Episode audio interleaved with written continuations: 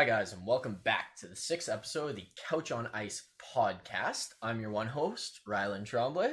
And the other, Jordan McDowell. And for today's episode, let's kind of keep going with what we were talking about last episode. A lot of Olympic talk we were talking about, so might as well go through the next team. And today we'll be talking about the USA team, which looks pretty good if I say so myself. Exciting if you're American, terrifying if you're not. Yeah. Because they look pretty good. So if you want to kick it off, Jordan, with what you got for the forwards, we'll start with that. I mean, the big name, Auston Matthews. That's going to be exciting to watch him play. Yeah, he's going to be so good at that point. Mm-hmm. The two I'm excited about that have been playing very good, Matthew Tkachuk and Johnny Hockey.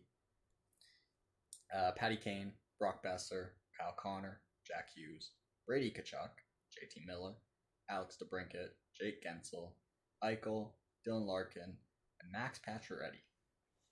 Yeah, pretty much the exact same as mine. I'll just kind of rifle off mine right away. So number one player on mine is Patrick Kane because it's obvious he's probably going to wear a letter, if not, probably not the C. I wouldn't, but still, he'll probably be the best player for that team if it's not Matthews. And then speaking of the devil, Matthews, Jack Eichel, I got JT Miller, Jake Guentzel, Max Pacioretty, Johnny Hockey, Johnny Gaudreau, Brock Boeser, Brady and Matthew Tkachuk, Kyle Connor, Dylan Larkin, and Alex DeBrincat as the 13th forward. And just a couple of honorable mentions I want to throw in there that could definitely make it. I have Jack Hughes, where you put him in the team. Mm-hmm. The way he's progressing, I don't see why he couldn't, but he hasn't shown me enough to be like, in a year's time, he will make this star-studded U.S. team. Loaded forward option. And for to find a small, gifted offensively forward, well, I already just named how many. Like, exactly. They got a lot, like Patrick Kane, Jake Guentzel, Johnny Gaudreau, like Brock Boeser. They're like not huge. Kyle Connor, like, kind of similar molds. And then I also got TJ Sochi in there. I got Blake Wheeler, Clayton Keller, and actually Brian Rust in there. No, the way he's been playing for Pittsburgh, if he keeps it up, I don't see why they don't throw him on line with Guentzel. Yeah, I was literally about to say that is. He obviously plays with Jake Guentzel, so that would make for a great line mate. Well, and exactly, he's been playing with Crosby and Guentzel this season to start. And I mean, I think back when Canada did it with bringing Chris Kunitz just to play with Crosby, because Chris Kunitz was fantastic playing with Crosby. I don't see why U.S. doesn't do that either, but I don't have him making it because I don't think he's that upper echelon player that they could choose over. Like, who are they going to drop from? I have like Brady Tkachuk, based off who I listed, or Pacioretty, if he's a little older, but I think you got to have either Wheeler or Pacioretty on that team. Yeah. I think Pacioretty just has a bit more firepower and both of them definitely bring the leadership that they need on this team. Yeah. In the forwards especially. Yeah. A lot of these forward guys are younger to mid-20s. Yeah, and like, I see Blake Wheeler making the team strictly as to be captain. Yeah. That's why I kind of have him. He's really on the fence for me. Like, he could easily make it. He'll definitely be old, but he's somebody who is aged well. Yeah, he has. He's hit 90 points, I think, two or three times after turning 30. Mm-hmm. He's not having the greatest start to a season, but is Winnipeg really that good? So, yeah, we'll see. It's still a year down the line, but let's move on to defensemen. I'll kick it off. So, for me, this is probably the easiest part, actually. I have Zach Werenski, Seth Jones, Quinn Hughes, John Carlson, Torey Krug, Jacob Slavin, and Charlie McAvoy. Mm-hmm. And for me, Krug or McAvoy is kind of the extra guy in there. Mm-hmm. And I'll throw my honorable mentions to Ryan Suter. I can see him being yet another player who could be a captain of this team. Yeah, for sure. Jacob Trouba. I just read a lot of people saying that they put him in. Personally, he's at the bottom of my honorable mentions. I don't rate him that high. But he's a big body. He has a hard shot. He could make it. Terrible to battle him in front of the net. And then I got Jeff Petrie, who the way he's been playing, he could win it. If he plays this way all year, he can win an Norris. Mm-hmm. Like, he's been outstanding. Sure. I don't think he'll keep that pace, but no. And then I have Adam Fox as well. I don't even think he's the youngest because I think Quinn Hughes is, but he is outstanding. Yeah, he's been great for the Rangers. There's a reason why the Rangers gave up Brady Shea, Brady Shea, and are getting rid of D'Angelo and are comfortable about it. It's because of this kid. Yeah. He is unreal, and I think he is the best shot of those four to make it based on his skill level right now and the way he's projected to be. So yeah, and actually I have him in mind. I have Adam Fox. I've got Werenski, Krug, Seth Jones, Jacob Slavin, Charlie McAvoy, Quinn Hughes, and John Carlson. Yeah, so it's pretty similar. I mean, most people have it pretty similar. Like, I wouldn't be surprised Werenski and Jones play together because he played together at Columbus. Exactly. Probably the best pairing in the NHL on their day. Obviously, Seth Jones has had a pretty rough start, but still, John Carlson, with the way he's putting up points last year, he should make it. Very suspect at his own end, but the offensive numbers don't lie, and he's great at moving the puck up. He's great at breakouts. So excellent at moving the puck up. Quinn Hughes, who by this time I wouldn't be surprised is, if not the best player on the U.S. national team, maybe the best player in the world, defenseman in the world, I should say, because he's unbelievable. He had a slow start, and he's still a point per game defenseman. Yeah, he's spectacular. That's unbelievable. But no, and like Jacob Slavin, I think is the most underrated, well-rounded defenseman out there. Yeah, I think his defensive assets are going to be really special for this team. He's just a gamer. He just does everything right, and you just need those types of players. You need those glue players that are also very good number one, number two defensemen. And Charlie McAvoy, I think he could be up there. Also being one of the best. One of the best defensemen out there. He's a nasty player too. And I mean that with the most respect coming from someone. Yeah, well, I mean, it fits the Boston play style. Exactly. Right? And he's just been great at everything he's doing. He's progressing very, very well.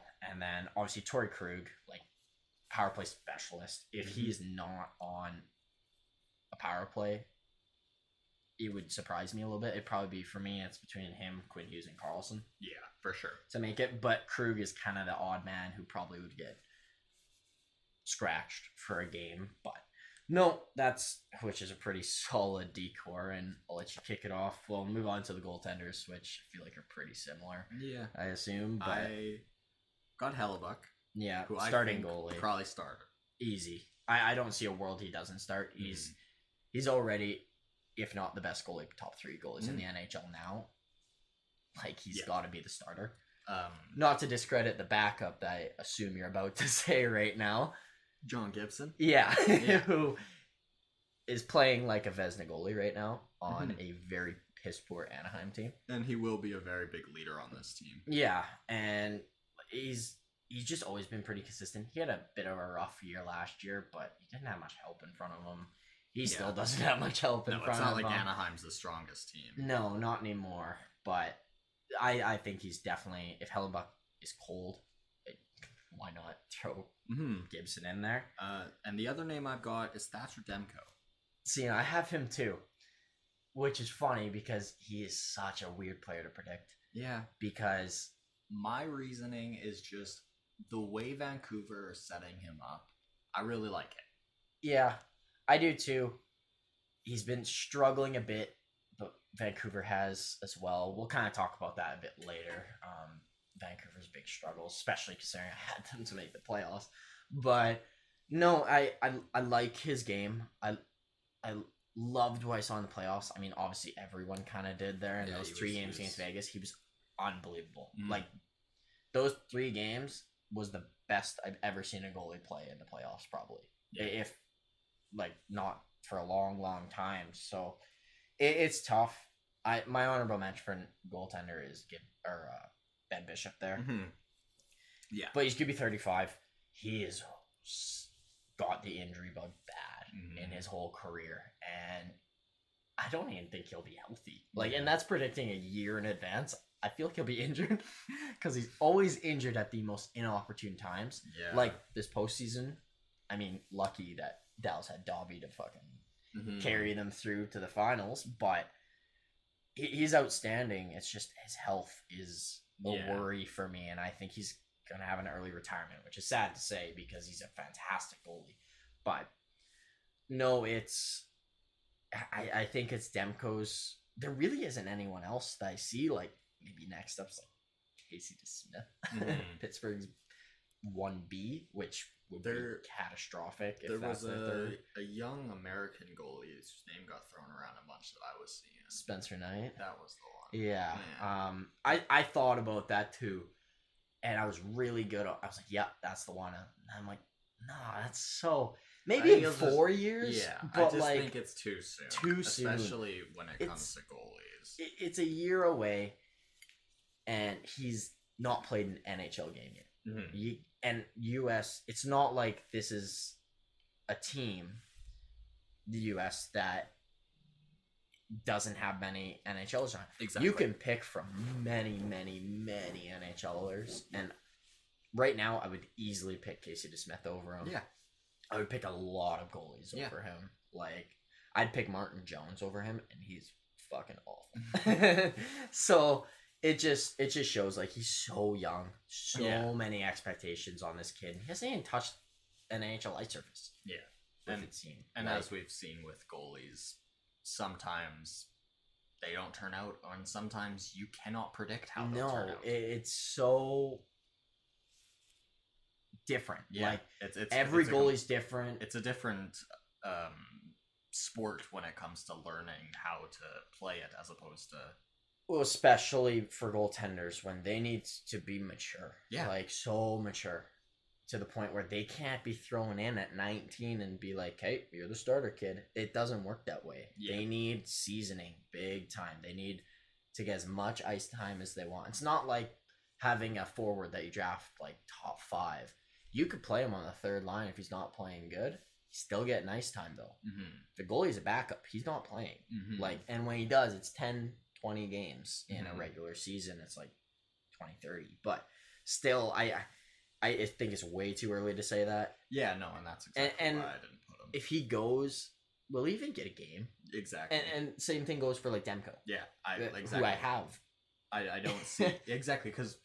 Obviously, we've got Hellebuyck starting, and I think... A Vezina Trophy winner last year. And I think he will be consistent like he usually is. Well, and he's only like 27. Exactly. Like, he'll be in his athletic prime. Exactly, and I don't see him slowing down at all. No, me neither. I can maybe see him taking a small step back, but his small step back is still an elite goalie. Exactly. You're taking a small step back from Vezina levels. So yeah, that's like... That happens. Yeah, it happens. Like, if you live up to that high expectations, there's a big chance that you're going to be below them when you skyrocketed that high. So I don't think that third goalie will get much games anyways, because it'll be Hellebuyck and Gibson's fighting for that starting goal. They don't need to gamble on a young goalie playing. No, and... Good. Unless something like catastrophic happens, like Hellebuyck gets hurt and Gibson plays like ass, or vice versa, or both get hurt for God to bid. But it's so you never know what's going to happen.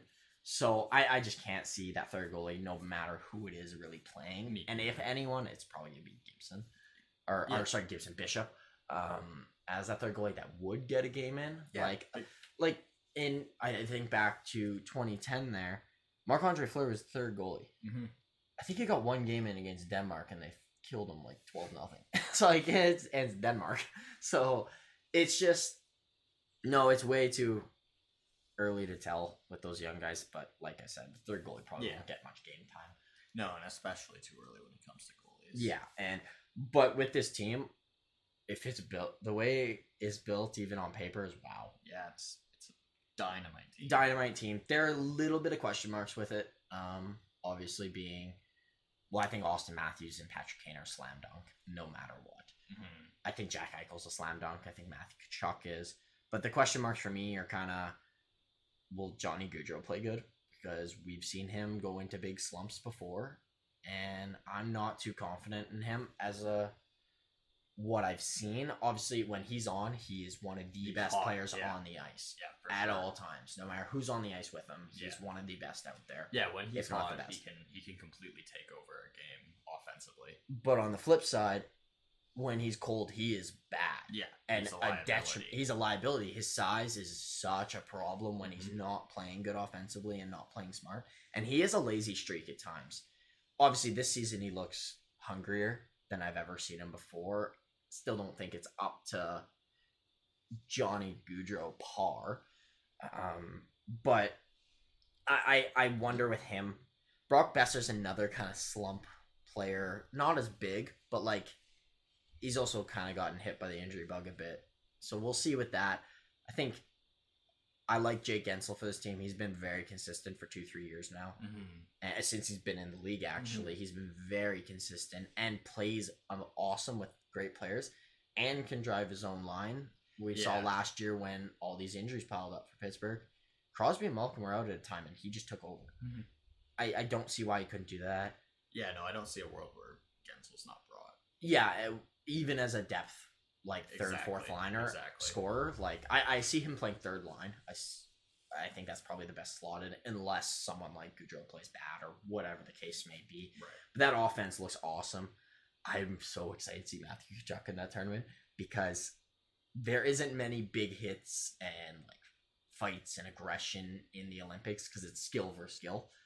That's going to be changed this because imagine a net front battle between Matthew Tkachuk and if Shea Weber makes the team. Oh my God, there's going to be broken jaws everywhere, teeth flying everywhere. It's going to be great. I'm so excited.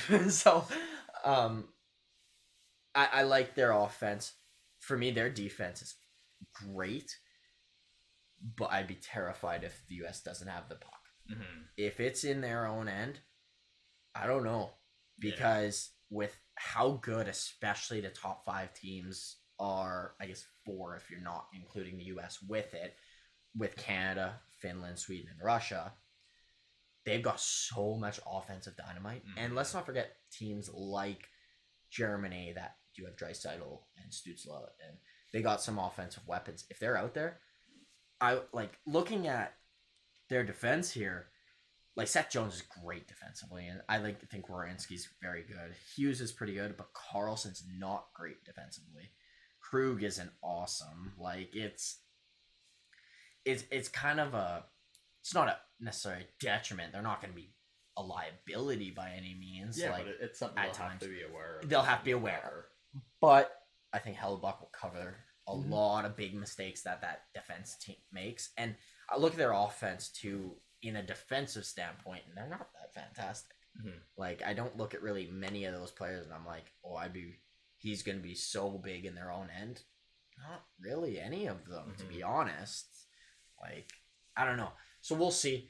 I think they're going to face a lot of shots and a lot of big chances, and it will kind of trickle down to goaltending like it does pretty much every game of hockey. It trickles down to that. Yeah, but especially when it comes to the big nations. Yeah. Like you mentioned, they just have so much offensive firepower. Like, imagine Russia's first line. What's that going to look like? What, Ovi, Sveshnikov, and like Kuznetsov or something? Or Malkin? Yeah. Holy shit. Yeah. Imagine coming at you. Fucking they can all shoot harder than almost everyone in the NHL. And they're Russian. Yeah, like, they're bad shit crazy. And I mean that in a good way as well. Like, especially teams like that. And then, like, Finland with, like, Aho and Liney. Mm-hmm. And, like, it's just, there's so many firepower. And then not even to mention Canada, what we were talking about last. Exactly. McKinnon and McDavid coming at you. I don't care who you are. I'd shit myself. Yeah. Like, that's I'd turn terrifying. Around to run, and McDavid would already be gone. Yeah, he had already scored the goal before you turned around. Exactly. Like, and McKinnon, he would be taking the shot as you turned around. Like, it's just that type of tournament. It's so high-paced. Yeah. So much skill. And I wonder if this defense might struggle a little bit. And the biggest thing I find with the States is there's a lot of egos. Mm-hmm. Lots and lots of egos on those teams. And can they shake that and play as a team? Because that's usually what makes them lose games is they don't play as a team. And we look at the World Juniors, though, this year. They played as a team and were fantastic and shut out Canada, who on paper should have won that game, not easily, but comfortably. And was I'd definitely the favorite. Definitely the favorite. And U.S. played better because they play as a team. They outworked Canada. I mean, obviously Spencer Knight was fantastic, but no, it's just wonder of are they going to be able to plays a team, and there's a lot of shooters on that team, which is great. But what does a shooter need more than anything? Someone to pass him the puck. Mm-hmm.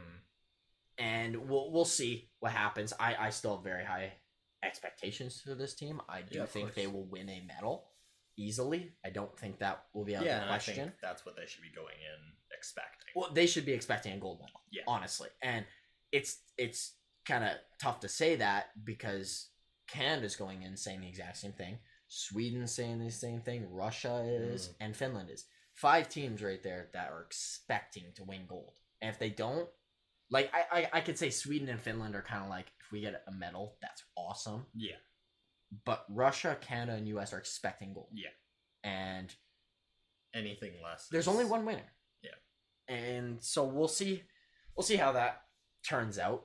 But no, like I said, I like the makeup of this team. Yeah. Some question marks, like without any kind of team that you can build. But yeah, but if you build this team with the right chemistry and you're able to handle the egos, I think that this could be an upper echelon team. 100%. So we'll see what happens. Excited for it, but let's move on to kind of some more recent news. And the first thing I had to talk about is Tortorella benching Liney, because this is just, you can't write this shit. Like, that's so funny. I'm surprised that took a week. I am and I'm not. Because, like I said past podcast there, Liney has a lazy streak, and I don't think it was all Winnipeg. I think part of it was Winnipeg that we just didn't see for a long time. But I knew this was going to happen. I knew Torts would be like, Liney, like, sit your fucking ass down. Yeah. And I mean, the guy would bench Wayne Gretzky. He would. And that's the thing with Torts. He doesn't care who you are. Yeah. You set the pace right away or you don't play. Yeah. And I agree with him. I'm going to jump out right now and say I think Torts can be a little hard, and he's done awesome to change his coaching style to coach in the modern era, because if you heard some stories back in the day, they did not sound fun to be in that dressing room, especially when you weren't playing well or losing. So he's a very tough coach, but he just expects a lot from his players, and that's why Columbus is so consistent every year that he's been there. He takes a team that isn't the most talented and turns them into the hardest working team in the NHL. Mm-hmm. And that's what you need. Mm-hmm. Imagine if Tampa played their hearts out. And I mean, they do. I don't want to discredit Tampa to that. But imagine they played like that with that tenacity to just, that puck is mine. Yeah. And I don't care who you are. I will go through you to get it. They would win and steamroll teams every night. Every night. Like, it was shown against Tampa that system works. You work hard and you will be rewarded. Mm-hmm. Some nights the bounces don't go, of course. But if you work hard, you will win more often than not. If you work hard, 110% every game. So I don't necessarily like the benching because it was kind of just on a lazy play. It was inevitable. It was going to happen. He's setting a pace that I don't care who you are. Yeah, he's setting his precedent. Yeah, he is. And I see the talent you have, but it doesn't matter to me. No, if you're not going to work for it, you will not play in this league under me. Mm-hmm. And that's just how it is. And I like that. I like teams that are pushed to be better, because he makes players that are just your average NHLers into good players. Yeah. And it's... He brings the best out of all of his players, and if you don't want to play for him, then you won't play. You won't play, and I mean, you'll probably be on a new team pretty soon. So I'm all for it. Torts being hard on Liney, I think he might need it. Like I said, I've always thought he's kind of lazy and a little arrogant about certain things, which to an extent you need to have that. Not laziness, but arrogance, but confidence. I guess the word is not arrogance, but. No, it's just you have to play for your team. And if you're not going to, I like that he's like, I don't care who you are. Mm-hmm. So I'm all for it to an extent, and hopefully that'll kind of shake some sense into Liney's head. But I'm sure it will. He's a fantastic player. Yeah, wants to be the best in the league. He just needs to work hard. Yeah, and that's where it starts, right? Is that want to be the best. Exactly. Once you have that mindset, sky's the limit. So, and going off of maybe some more Columbus news, their new signing, Mikko Koivu, former captain of the Minnesota Wild for 16 years, he announced his retirement. I didn't really hear much about it as of right now. Mm-hmm. I just heard he retired. There really wasn't much. He's kind of up there in age. He might just be done. Yeah. This playing environment's tough on everyone. Yeah. And physically and especially mentally. Yeah. This being on the road for stretches and COVID protocol and all these new rules and not having fans, it's a different way to play. Mm-hmm. And it's not been easy for a lot of these players. They've struggled under. And a lot of sports are playing in different places. Exactly. Right? Like the first thing that comes to my mind is the Toronto Raptors playing in Tampa Bay. That's their home arena for this year. Right. And like, it's just different. You're playing the same teams every night too, like the same 7 to 6 teams. Like, that's got to build some heat. Yeah. Especially on already rival teams, right? Right. So I'm not really surprised about the Koivu retirement. It's obviously sad. He had a fantastic career. Unbelievable career. And I wish him the best retirement, obviously. And yeah, I just wanted to kind of throw that in to a great career for him. Obviously captain a team. Yeah, and another very consistent thing that came up for somebody who's just recently retired was the Canes having Justin Williams as their special advisor for the GM. Yeah, which is nice. Yeah. I like when they add former captains to their front office like that. Like, finally the Coyotes add Shane Doan, which was needed. Yeah, for that shows, just for that team, and it just shows that they're still a part of the team. Like they're not playing with you, they're not sitting beside you on the bench, but they're still a part of your team. And I'm a big fan of when that happens, especially if they can do their job well. Exactly, because then you feel their impact on and off the ice. Exactly. So we'll move on to that, and let's talk about some other new additions. And Pittsburgh finally, I shouldn't say finally, it's been pretty recent that Rutherford, obviously he stepped down. It turned out, I'm pretty sure we talked about it last podcast, but it sounded like he wanted to trade Chris Letang. The team said no. So he resigns. Well, they get a new GM now. You get Ron Hextall. If you don't know who Ron Hextall is, go look at some of his highlights. He's one of the first goalies to score a goal. And he's the first goalie to score a goal in the playoffs for the Flyers, which is funny because he's a Penguin GM now. And he was the Flyers' previous GM. So, little funny Pennsylvania rivalry there where he's flipping to the other team. And I think this is the smartest choice for the team to go with. He's going to steady the team. He's going to make them competitive. He kind of built a lot of that Flyers team right now that's very good. And so I'm pretty optimistic for it. I like some of his signings. Obviously, some of them were a little questionable, but still, I like what he's done, and I like what he can do as a GM, and hopefully we'll see some. Well, personally, I hope there'll be some nice changes in Pittsburgh where until he flips Crosby to rebuild. Oh fuck! I'll lose my shit. He won't trade Crosby. No. But another another person you might recognize the name, Brian Burke, is a part of the Pittsburgh Penguins now. Never thought in a million years I'd hear that. So he's president of hockey operations.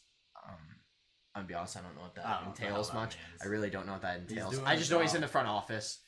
Smart man for the most part. I think he went to Harvard or something like that. And so obviously he's a very intelligent man. So that was kind of shocked me because he's so big on Sportsnet. And yeah, it really took him away from that completely. Yeah, but then again, he's a previous GM. He's been in this side of the business. It's going to be a cakewalk for him on all that. So not really surprised. Just another career avenue for him. Yeah, exactly. So, but yeah, just a couple of small things to talk about there. And then I have an interesting fact for you, which I found hilarious. So the other night, the Edmonton Oilers won their first game without getting a point from either McDavid or Leon Draisaitl. Since 2017. Wow. 2017. That was 3-4 years ago. Wow. Like, that was 4 years ago. That's ridiculous. McDavid's been in the league since 2015. Yeah. Like 2015, 16. Wow. That's hilarious. That's right. I couldn't believe that, and I was stunned to hear that. I was like, no way. I wonder what other teams would have gone on streaks like that. I don't think any. Like that long, 4 years, where out of two players. No, it's different if it's like, oh yeah, well, Pittsburgh wins their first game without Crosby, Malkin, Letang, or Phil Kessel. I know he's not there anymore, but just a big name I think of without getting a point. Okay, well, you just named their top six. Yeah. That's two players, which shows that Edmonton is a team of two players. And it's kind of sad to say, and I'm sorry for any Edmonton fan that might be listening, but they are. Really, I mean. They are a two-headed monster, and the third head is a bag of shit. And the body is too. Yeah, like, it's just, they're such a questionable team. I don't think they'll make the playoffs personally unless McDavid keeps on this pace. They need a big change everywhere. But they still need to keep those two and make that change, which is their problem. It's going to be tough. I think they've started making strides in the past 2 years for that. In the right direction. But I mean, obviously, when it comes to that team, the first thing you and I can say, they need a good goalie. Yeah, desperately. Yeah. Like, Mike Smith actually got his first start the other night, and I'm pretty sure he got shut out, I want to say, which is great. But it didn't sound like he was going to play again. Mm-hmm. But they need a starting goalie. Koskinen is an all-right goalie. If you think he's your starter, you're nuts. Yeah. Because he's not. He's not your elite starting goalie that's going to carry you a cup. Yeah. He can stretch a couple games along where he's going to play well and get you some wins. And you need that from a goalie. He is strictly a 1B. And that's obviously a term used a lot now in the NHL, but that's what he is. And Mike Smith is a backup. Yeah. At best. At this point, is a backup but it has to be to someone like Connor Hellebuyck. Yeah, somebody. Carey Price, John Gibson, Vasilevsky. Exactly. Caliber. Someone that caliber where you get him to play 10, 15 games in a regular 82-game season, I say that. But then, great. Mm-hmm. And he will do good in those games. But he is not playing 40% of your games and going to be very successful.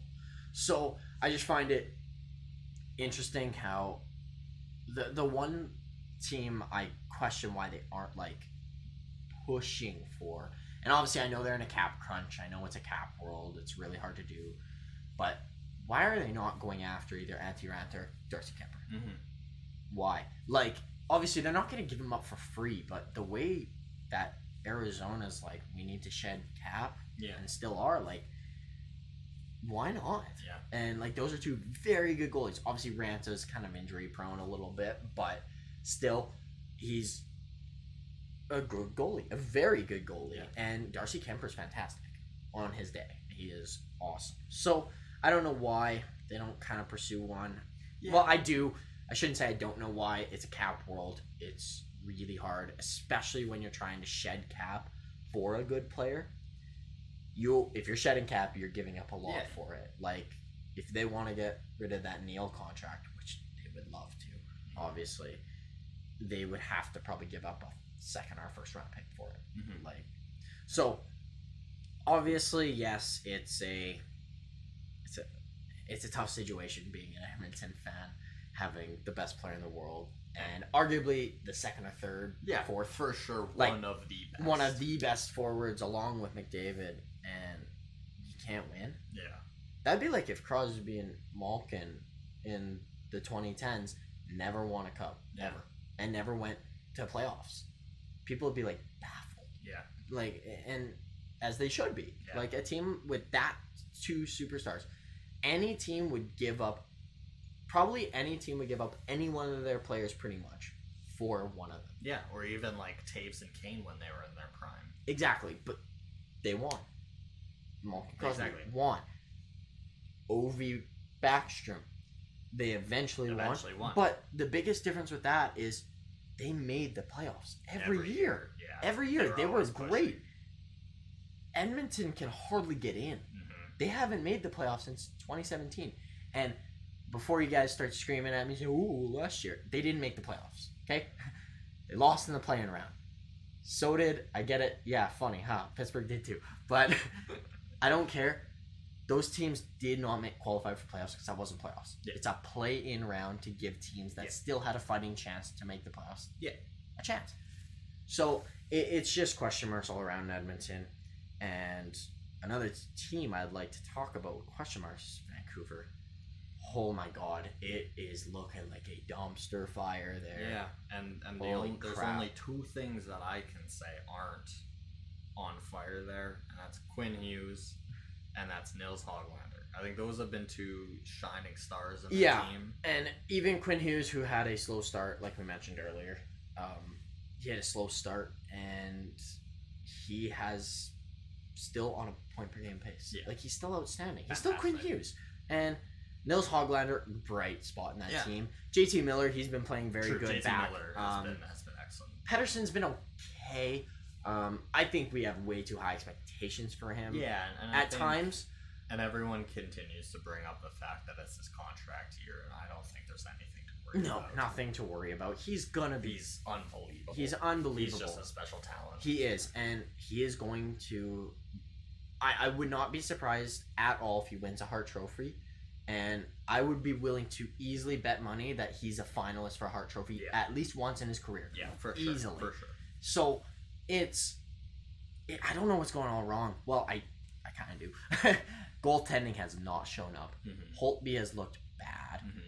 And Demko has not looked what they've wanted. And, I mean, look, he played fantastic in those three games. And I get we put him in our U.S. prediction team for the Olympics.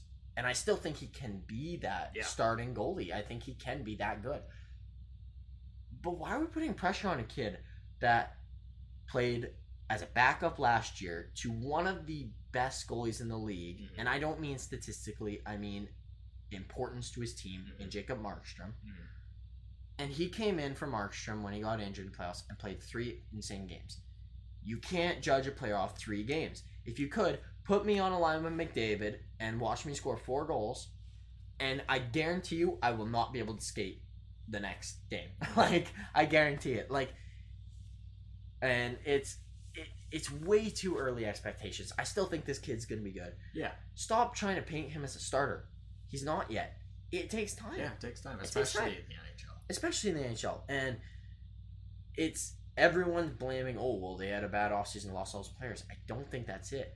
This stems back to bad signings in the past. Name me... Okay, I'm going to list all these players. All right, I will go in cap friendly quickly. And I will list players on how much they're making. And you tell me if you'd want them on any of your teams. So, before... Well, while I'm searching this up, we might as well talk about a different... or other stuff about Vancouver, I should say. Like, they still have some promise. Like, I'm not too worried. I'm changing my predictions a little bit with them maybe making playoffs, but it was a tough offseason. Like, losing Chris Tanev hurts the locker room. Markstrom's your starting goalie and you lose him. I get why they don't keep him, because they're either losing him or Demko in the expansion draft. Yeah. It was a tough situation at a tough time. Yeah. But you gotta get over that stuff, and I don't mean it in a like an emotional standpoint. As a team, you gotta get over that hump. Yeah. And losing to Foley, that hurts, especially with how he's been scoring. And exactly, and especially with how much they gave up for him. They gave up quite a bit. But I'm gonna go through this team, and Louis Eriksson. At this point, no. At never point, pretty much. No, like, not true. Like. Even had his best. People forget he was traded for Tyler Seguin. Yeah. Tyler freaking Seguin. Yeah. Who is a number one center who, by the way, we left him off Team Canada team, and I regret not throwing him in my honorable mentions because he should have been. But still, like, wow. They have Brandon Sutter. Obviously, he's done this year, but it affected last season, is what I'm saying. Or this last offseason. He's on a $5 million deal. Mm. Anton Roussel, who is making $3 million for the next 2 years. Jay Beagle making $3 million for the next 2 years. Mm-hmm. Like, Zach McEwen I won't mention Zach McEwen. He's only making $800K. That's not that bad. And but that's just a problem. You cannot be paying bottom players like that. Yeah. It makes no sense. And they have a no-move clause in their contract. I had no idea about this, by the way. I'm just reading this now. I'm surprised. I don't understand why you had to make those signings. Yeah, you want to be bigger. You don't pay Jay Beagle that. Yeah. He's a fourth liner. Yeah. So is Anton Roussel. So is Brandon Sutter. Brandon Sutter might not even be an NHL player on a lot of teams. I get it. He had a hat trick this year. That's great for him. I know he was good on other teams. He was a third line center for Pittsburgh and was very good there for a couple of years. But Louis Erickson's contract's killing him. That one hurts. So it's just. But you got to imagine he'll retire this probably next year. No, he'll wait that out. You think? Oh, for sure. I don't see why not. He's getting paid $6 million a year to play 5 minutes a night. Sign me up. Sure enough. Right now. And if there's any NHL players want a Louis Erickson on our team for $6 million for let alone a season, give me a call. My number's always open. I bet I'll play as good as Louis Erickson. It's just. It's unfeasible to pay these guys that, and they're lucky that a lot of them are coming off the contracts this year, and hopefully they can pay Hughes and Patterson. Obviously, a lot of those contracts are always usually unexpected when they bite you. You're paying them good money because they're either playing good or they have that potential. Things happen. Yeah, but you shouldn't pay somebody who's not worth that money. And then have them fall off. And that's even worse. That the problem is with it too, though. When they signed to that, they weren't worth it at that time. And I'm not gonna throw shade at the Louis Erickson one as much because that was just a bad trade for him. But the Roussel, the Beagle, you can't do that. You should not be paying fourth liners anything more than $2 million, and even then, $2 million is a lot. It is, and they have to be something big for your team. One I think of right away is Revo, Ryan Reeves for Vegas, who is I wouldn't even call him a hockey player. He's a good hockey player for what he does. Yeah, what he does, he goes out there and he lays the body and he scares the shit out of someone. Yeah. That's what he does. Beagle is not that. Roussel, okay, yes, but he's still not worth $3 million. They're in this slump where a lot of their players aren't playing good enough when they should be, and then they have that bottom six that just isn't good. Mm-hmm. It just isn't good, and I'm sorry to say that, Vancouver fans, but it's true. They have two lines. They have Pettersson, Boeser, Miller, Vertanen, Horvat, and Höglander. Mm-hmm. That's it right now. That's really all they got. I guess Tanner Pearson's okay, but he's also overpaid. Yeah. It's just such a mess in Vancouver right now. And if the goaltenders are playing that bad, that's not good. That is not good at all for that team. Yeah. And in that case, honestly, I would just look at flipping one. Yeah, and obviously the problem is teams see that and they're like, oh well. Yeah, they see that. They're gonna have to give up an asset to get rid of that. Yeah. And they already gave up assets for Tyler Toffoli. Yeah. And stuff it's just tough, and they're expecting a lot out of Nate Schmidt. So am I. He's played very poor.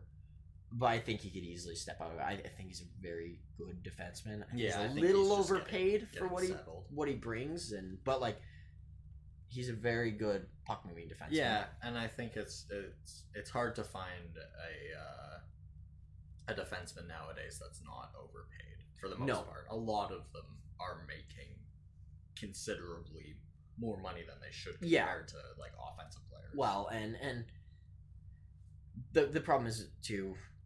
With overpayments, people say is they only look at the stats when stats don't tell the whole story at all. There's the locker room impact. There's the just intangibles of defensive ability. There's what they do well along the boards. Yeah. To just because they're not scoring goals, if they even just reading the play. Yeah, and so but in Vancouver's case, it's just bad signings and or at least bad lengths. Yes, for sure. Bad if you're going to pay them like $3 million, at least make sure it's like only like a year or two so yeah. that if it doesn't work on your favor, you can back out of it. Exactly. And the way the game is now, you need fast four lines.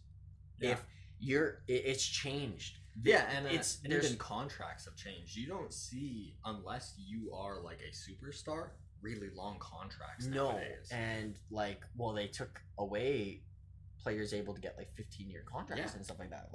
Like Kovalchuk when he got his, I think he's still getting paid for it. Like, I'm pretty sure when he got bought out or something like that. I want to say this is his last year, still being paid on that. Mm-hmm. That was signed in the 2000s, mm-hmm. the mid 2000s or something like that. Like, it's a different time, and bad. It's just a case of bad signings will bite you in the ass down yep. the line, and GMs need to be smarter. Yep. The game has changed, and they need to realize that fourth line fighters are not the way of the league anymore. Mm-hmm. Your bottom six is used for pushing the pace and keeping the aggression up and battling in corners, doing the nitty-gritty stuff that you need, kind of getting some energy, and penalty killing. Mm-hmm. If you're in the bottom six, there's one of three things you better just hope you are to stay in the lineup. A prospect that's just being marinated down there, not yeah. getting oversaturated in ice time. Exactly. A penalty killer, which is very valuable to teams. Yes, of course. And someone that can change momentum. So yeah, like, and it can be so like a third line scorer. And exactly. And it could be something so small as a fight, like yeah, Ryan Reeves. Exactly. And obviously, but you have to be able to do other stuff too. You can't yeah. just be a drill buster. If that were the case, look how many, like Cody Beach, who a lot of you won't know who that is, but Jordan and I do, being a Montreal Warrior, he'd be an NHL player making $4 million. Mm. Like, it's like Paul Bissonnette, shout out Spit and Chicklets, but he would still be in the league. Like, it's just not the game anymore. It's all about speed. You need to be able to skate. Yeah, it's about speed and stamina. And so, yeah, it's not looking good there. But some teams I want to kind of bring up too that I'm surprised about, and like I want to like praise this team and then laugh at them at the same time. The Florida Panthers, they have been outstanding, mm-hmm. outstanding, better than I ever thought they'd be. Who that? Like, people are probably asking a question. I mean, I know who he is, but Carter Verhaeghe, who the hell is that? Mm-hmm. He's obviously a Tampa Bay like fourth liner last year, but he's been outstanding. Mm-hmm. Patrick Kornquist, what a trade that turned out to be, yeah. which I knew it would be if you're giving up fucking Mike Matheson for him. And trust me, I know how good Hornquist is. He does everything right. Just because he's getting older doesn't diminish his value. No, he's so good. He does everything right. He's so good in front of the net. Yeah. He does the nitty-gritty stuff. Yeah. He fights in the corners. Yeah. Like, he battles for that puck. So it's very... Florida, very good. But they just had their first regulation loss the other night to guess who? But the fucking Detroit Red Wings.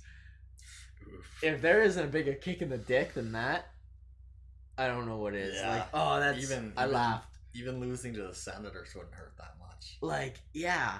Like, at least they try. Yeah. Detroit doesn't. Yeah. It doesn't seem like it. So, it's... I just wanted to like shout the team out. They're playing awesome, but I want to laugh at them a little bit because it's not a hockey podcast if you don't laugh at Florida once. If you lose to a bad team, you're gonna get laughed at. Yeah. So, and yeah, exactly. I just kind of wanted to shout them out a bit, and a team I wanted to talk about too that is struggling, and it's a little surprising, but like they've been so underwhelming for the past couple of years that's just weird because they were in the cup final a few years ago. Nashville. Mm-hmm. I'm pretty sure I read they're 5-9 or something, or 4-9. One of the two. I can't remember, but that's bad. Yeah, that's not good for a team that was in the cup final. What, 4 years ago? Yeah, that's like, and it's not like they were at the tail end of their like. I hate to say it.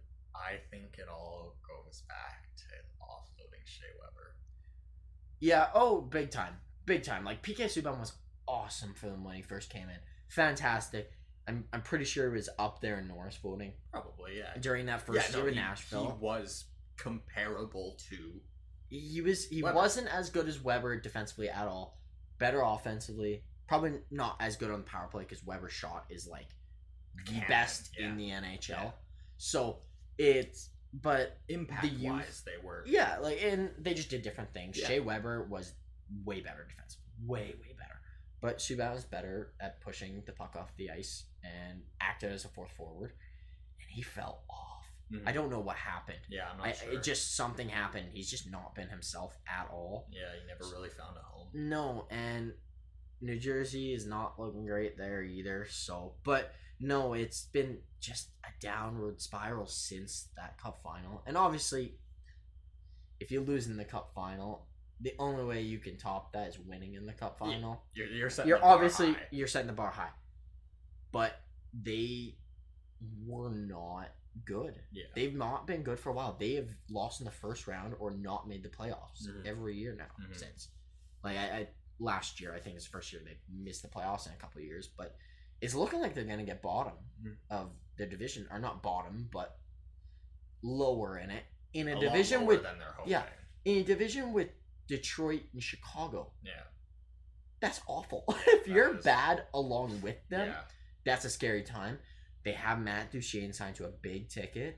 Like, they have a ton of these guys signed long-term. Mm-hmm. Yossi's on a big deal, and he's a great defenseman. Like, it's not looking good in Smashville.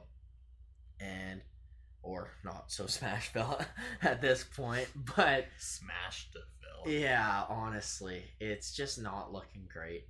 But just a few teams that kind of wanted to give a little bit of talk about. And I know I'm going to sound like TSN here, but Toronto, I have to give them a little shout-out. Back in first, passing Montreal, winning the other night there, 4-2, and they're a good team, and but so is Montreal. Yeah, they've been excellent. And I'm actually gonna pull something up because I was doing a little,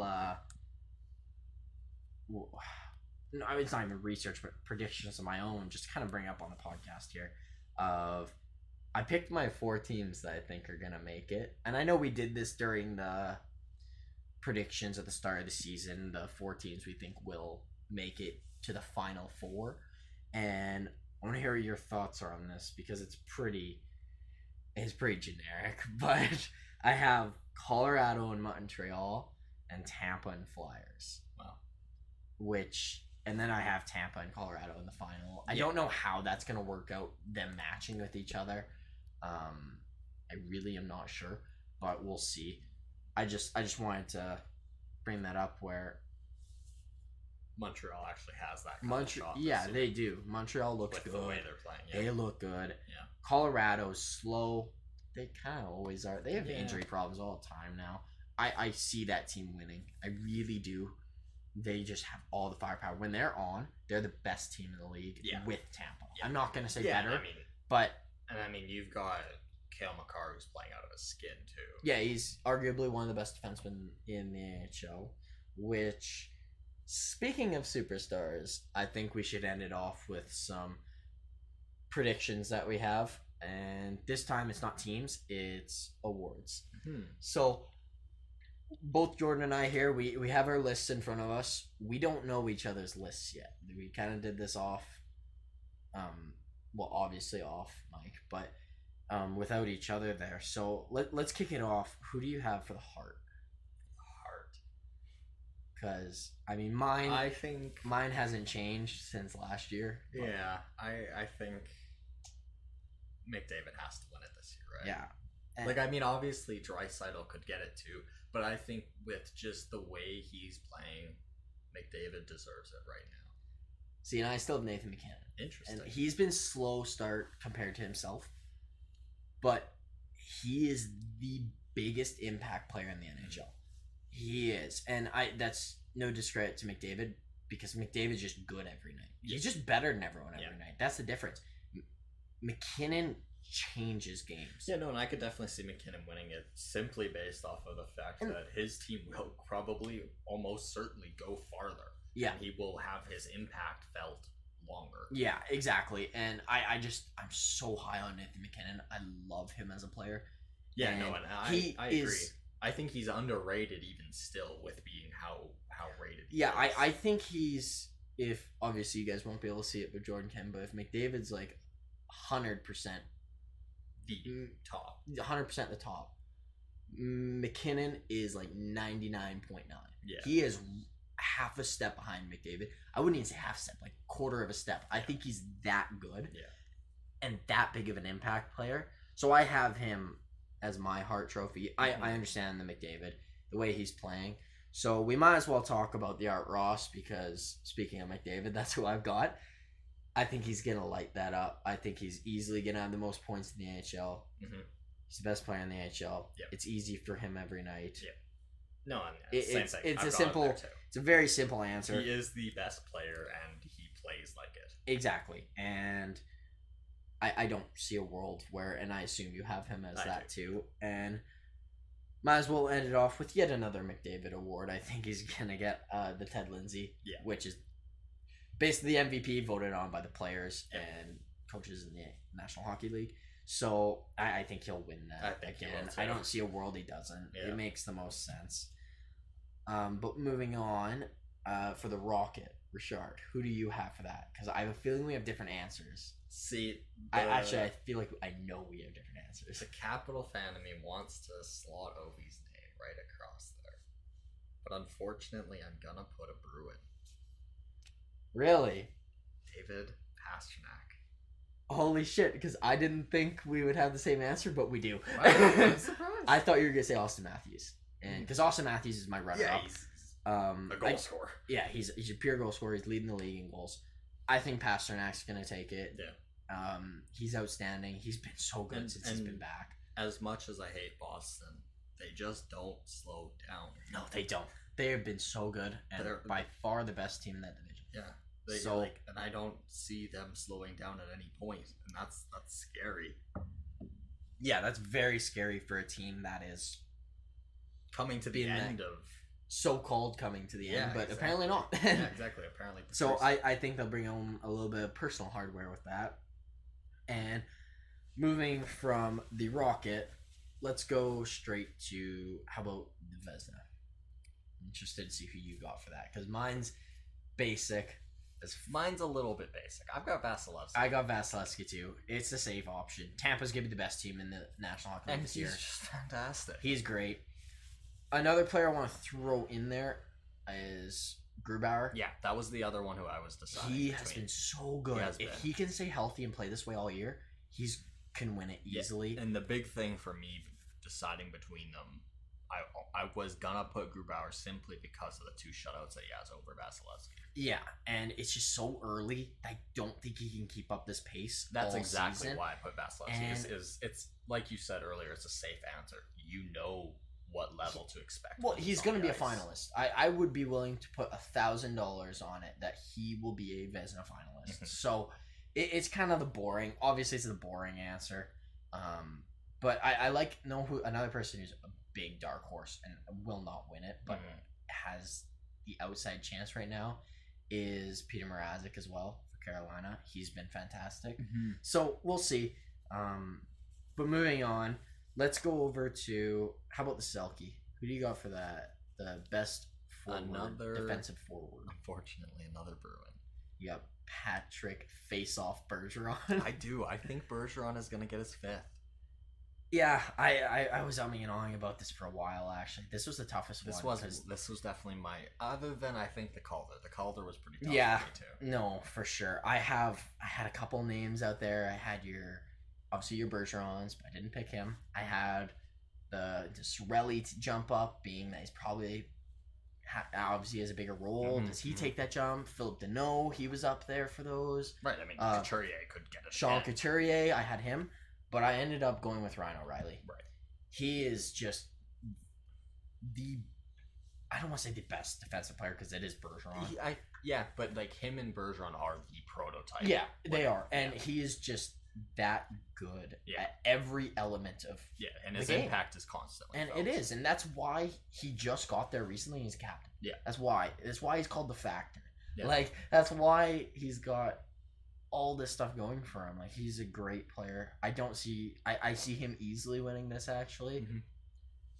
Mm-hmm. But I do see it tighter between those other names I listed. So we'll see. But we'll go. Let's go over to the Norris Trophy. Who do you have for that? Because I have an interesting one. That's a little. Is it basic? It's a little early, but I've got Kale McCarr. I like we said earlier, he's playing out of his skin, and that's just kind of his game. He's the most dynamic player, defenseman in the NHL now. And for me, my dark horse is kind of, I got Miro Heiskanen. I love Miro Heiskanen. I think he's a fantastic defenseman. Could easily win as well. Jacob Slavin, I have in there. I don't see why he shouldn't be in the talks there as well. But for me, Kale McCarr is just a monster. He is so good at everything. He's so fast. Probably the fastest defenseman in the NHL. He is so good at walking the blue line. He has a great shot, great sense, great passing. Like, offensively, he's dynamite, and defensively, he's very solid as well too. And he's extremely reliable to bring the puck up the ice. Exactly, and if you want a one-man breakout, you give it to him. And the only other person I can think of was like Quinn Hughes and stuff. Yeah. Like he's just that good. So I'm not surprised we have that as our same. But now finally on to the one that I know probably you're most excited to say your answer for, the Calder. Yeah, I'm intrigued to see who you got. I have a couple names down, but I have one that's obviously the winner that I think. So who's yours? I've got two that I really struggle to pick between. I think and I want Nils Höglander to win it. Right. Okay, interesting. I want to hear why you want Nils Höglander. Because I think that with how poor Vancouver are playing, he could be given that opportunity to truly break out. Yeah. And he has that potential, and he's shown already that he is more than likely going to be a good NHL. Yeah, he very much should be a good top six winger in this league. The other name that I was struggling to not put down, which I think is probably the current favorite, Kaprizov. Yeah, and that's who I put down. I think Kaprizov's going to win it. I think he's probably the favorite right now. He's turned a Minnesota team that's been very average to pretty decent. Like, I'm not going to go out of my way and say, oh, he's turned him into a juggernaut, because they're not a juggernaut. But unexpectedly good. He's been very good, and, like, he's everyone's favorite right now. Yeah. Another name I want to throw out there is Tim Stützle. Yeah. No, I think great. I don't think he'll win it for sheer reason. I don't think so either. Of Ottawa being bad, but I definitely see him being 100% top five in voting. Yep. I think he'll easily get top three personally. I also have Josh Norris from Ottawa, who's playing awesome. Has been excellent. But I do want to throw in Lafreniere in there too. I'm not gonna put him in like right now. Nowhere near. He's probably one of the bottom finalists for rookies this year. Definitely. Yeah. But he's the number one overall pick. Is he going to turn it on? Like, he could. He very well could. He could obviously go on a real hot streak. On the flip side, he could be pretty poor all season. Never know. But I'm not going to shut him out because it's been 10 to 14 games in, whatever. He was picked number one for a reason. And that's the whole point of it. And I guess we'll see what happens with him. I really do think he's got an outside shot. He's definitely running behind. Yeah. And he needs to get his game up quick, and he's basically be point per game starting. But he has that potential. And I just kind of want to throw his name in there for it, because I definitely could see he's worth a mention. He's worth a mention. Simply how good he could be. But for me, it's Kirill Kaprizov. The only other player on that Minnesota team that's like turned it around is Cam Talbot, which is surprising as hell to me. But it made me think back to they had so bad goaltending. All they needed was someone to stop easy shots. Talbot can do that. Like, he's not a bad goalie. No, he's certainly a reliable goalie. He's not going to win you a Stanley Cup. I'm sorry, he isn't. Minnesota's not winning a cup. I think they'll make playoffs, and I stand right by where I'm pretty sure I picked them fourth to make it, and I think they should make it because of those two guys. Yep. And it's just great. They've been great. And that's all I can say, those two guys. And another shout out to Minnesota, how well they've been playing. Yeah, and how well they've been bouncing back. Yeah, from just being a very bang average team. Like, they are the definition of a bubble team. The definition. Yeah, with low expectations too. Yeah, and like they were expected to do not great this year. They had a big turnaround. They don't have an actual center. Yeah. And well, okay, they do. But it's Nick fucking Bonino is their number one center. Yeah, not Nick Bonino of old. Yeah, not 2016. Who I still wouldn't put as a number one. And he still wasn't. He was an...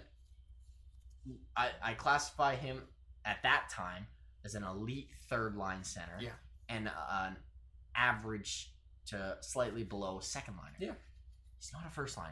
And Nick Bonino is a great player. I think he should be in the NHL, no questions asked. No, and he's just not that good. Yeah, I think his biggest asset is his mental side of the game. Yeah, he's really smart, and he plays the game very smart. Yeah, but that only gets you so far. Exactly. The same as if you're outstandingly athletic, that only gets you so far. Exactly. You need to have both elements to be elite, and he's just not that for a number one center. Yeah. But no, they can do, and they're setting the bar for themselves, and that's what they need to do. Exactly, and they have a great defense, and that's what's going to win them games. They're not going to win games like 8-2 ever.